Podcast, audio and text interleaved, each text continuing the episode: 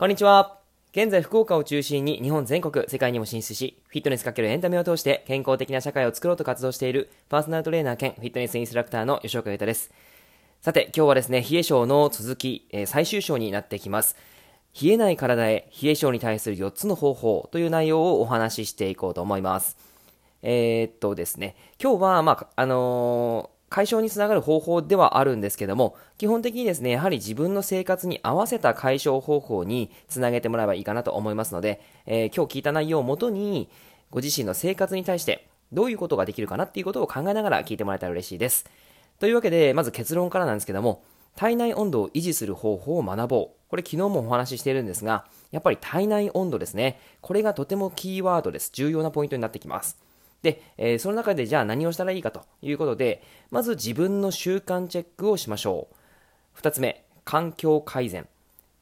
3つ目、食事改善。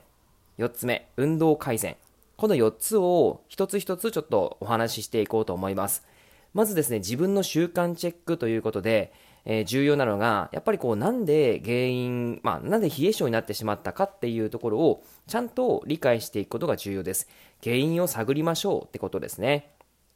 チェック項目として、えー、まず、高ストレス環境がありますか？不規則な生活になっていませんか？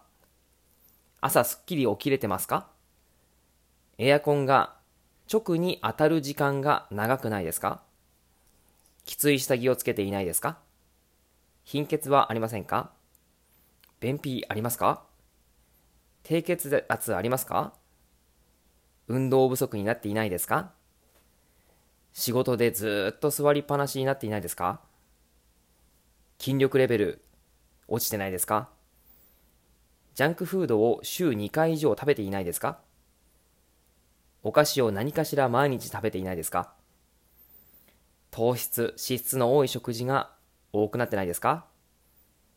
アルコール、毎晩飲んでないですか？女性ホルモンの乱れ、更年期、これがあったりすると、やはりその冷え性になってきますよということなんですね。はい。以上今16個のチェック項目お話ししていったんですけども、大体ですね、3個以上とか当てはまっていたら冷え性になる可能性は大いにあるわけです。まあ、全部が全部そういうわけではないんですけどね。えー、なので、まあ、例えばですけど、冷え性だから私、運動頑張るわっていうふうに言って、それをやることはとても重要なんですが、それだけで改善するっていうことを考えない方がいいかもしれないです。できるだけ全体的に、包括的に改善していくっていうことが重要で、えー、その部分がちゃんとできるためには、まず自分の冷え性になってしまっているんじゃないかっていう生活習慣を見ていくということがとても重要なんですね。当てはまるものがあったら、それを一つチェックしておいてください。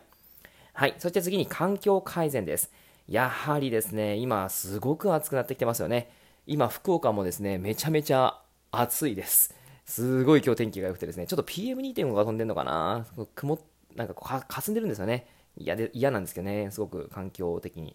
はい。まあそんな感じです。えっ、ー、と、今の時期に多いのはやっぱりデスクワークで、えー、暑いからってやっぱりエアコンが結構ガンガンにされたりしますよね。まあ、28度のところもあるとは思うんですけども、結構28度は暑くなったりもするので、26度、25度とかですね、まあそこら辺まで行って、エアコン直下にいると、めちゃめちゃ寒くなるんですよね。これ、辛いですよね。席を変わってっても言えずに、耐え忍んでいる方って多いんじゃないかなと思います。多分、手足にね、え、ブランケットであったり、カーディガンであったりとか、あと、手足のその手袋、まあ、手袋まではいかないか、えーと、足はもう靴下二重履きとかですね、そんなことをやっている方も多分多いんじゃないかなと思います。はい、それがですね、やっぱり体内温度を下げてしまうっていうのが、えー、もうこれ直にあるんですよ。だから、これはですね、改善してほしい。えー、まあ、改善してほしいっていうか、環境なんで改善しなければいけないところなんですね。でですね、できればそれを、えっと、まあ、近くの方、もしくは上司にですね、言って、えー、このエアコンの風を、風向を変えるようにしてもらう。もしくは風向をですね、ちょっとこう、遮るやつがありますよね。ちょっと上にこう、なんでしょう、風を こうって、あの、僕は今、すごい動作をやってるんですけど、伝わらないですよね。あのー、風がふっと上に行くような、えー、風止めっていうんですか？えっ、と、そういったところ、そういったものを、ちょっと設置してもらったりとか、やっぱり生産性がめちゃめちゃ下がるんですよね。あのそれは会社にとってもその、ね、あなたができないっていう大打撃になってしまうのでこれはちょっと私のために変えてくださいっていうふうに言えたらですね あのぜひ言ってもらいたいなと思います。はいでやっぱり体内温度が下がらないようにするためにはあのまあ、体内温度なのでできるだけやっぱりこう体の中心っていう形になってはくるんですよね。まあ、あのお腹周りであったりとか心臓に近い肩周りとかここら辺はやっぱりあの最低限冷えないようにはしてもらいたいなと思います。多分ね今かあのその寒いっていう方は、えーと、カーディガンであったりとかブランケットをしてもらってるとは思うんですけどもやっぱまあそこら辺は確実にやってもらった上で、えー、あとはやっぱりずっと座りっぱなしっていうのがデスクワークの方多いと思います、えー、その時にですねまあ本当に地味に地味に運動できるものとしては両足を地面につけてかかとで地面を押しましょう。そうすると必然的に足とかお尻に力が入ります。もう一度言いますね。両足を地面につけてかかとで地面をぐっと押してください。なのであの足がちゃんとですね床につかないとダメなんですよね。あのちょっと高い椅子だと多分それができないと思うのでできるだけちゃんと足がついた上でかかとで地面を押してください。そうするとまあ軽い空気椅子状態になってえー、下半身の筋肉が刺激されて体を温めやすいんですね。大体まあ10秒ぐらいを10回とか、これを頻繁にやってもらうととてもいいと思います。どうしてもね、これは対処方法っていう形になってしまうので、あの、あんまり好きではないんですけど、やっぱりここら辺をですね、あの根本解決したいんですけど、えー、それができない場合は、ちょっとこういう対処で何とかしていくしかないかなというところです。はい。えー、次に食事改善です。食事改善。えー、っと、例えばですね、これはあの結構多いかなと思うんですけど、朝どうですかね皆さん、ご飯食べてますか？移動しながらパパパッと食べてるものとか食べてませんか？もしくは、ついて、えー、まあ、デスクにね、あの会社についてデスクについて、コンビニで買ったパンとコーヒーとか、なんかそういうパターンも結構多いんじゃないでしょうか。あと食べないとかね、えー、そんな感じになっている方が多いと思います。もちろんあの食べる習慣がない方は無理して食べる必要はないんですが、あの睡眠の質のところでもお話ししているんですけど、朝にタンパク質を取る、まあ、いわゆるトリプトファンっていうアミノ酸を取ることですね。ということが睡眠の質を向上させるのにめちゃめちゃ重要なんですよ。というのが朝にちゃんと食べて、えー、14時間から15時間後にそのトリプトファンっていうのが、あのー、セロトニンって言って、えーと、睡眠をするときにとても重要なホルモンなんですけどそういったのに変わっていくんですねなので朝の時間にちゃんと食べるっていうのはすごく重要なんですよ、えー、これがですねできればえっと、そうですね、やってあげると、ちゃんとエネルギーを使うっていう習慣にもなりますし、寝る習慣をちゃんとつけるためにもいいわけなんですね。はい。なので、食べるもの、これはまあできるだけなんですけども、えー、和食がおすすめです。ご飯、味噌汁、納豆、卵、漬物、まあ、魚とか、なんかそういった良質なバランス食、これを食べることで女性ホルモンの乱れにもえー、まあ、改善といったらちょっとおかしいんですけども、えーと、いいことになりますので、そういう食事を少し意識してもらうといいかなと思います。まあ、ただですね、ちょっと難しいなっていう方は、あのー、最悪バナナ1本でもいいです。バナナ1本で、まあちょっと過糖になってね、あのー、血糖値がすごい上がってしまうんですけど、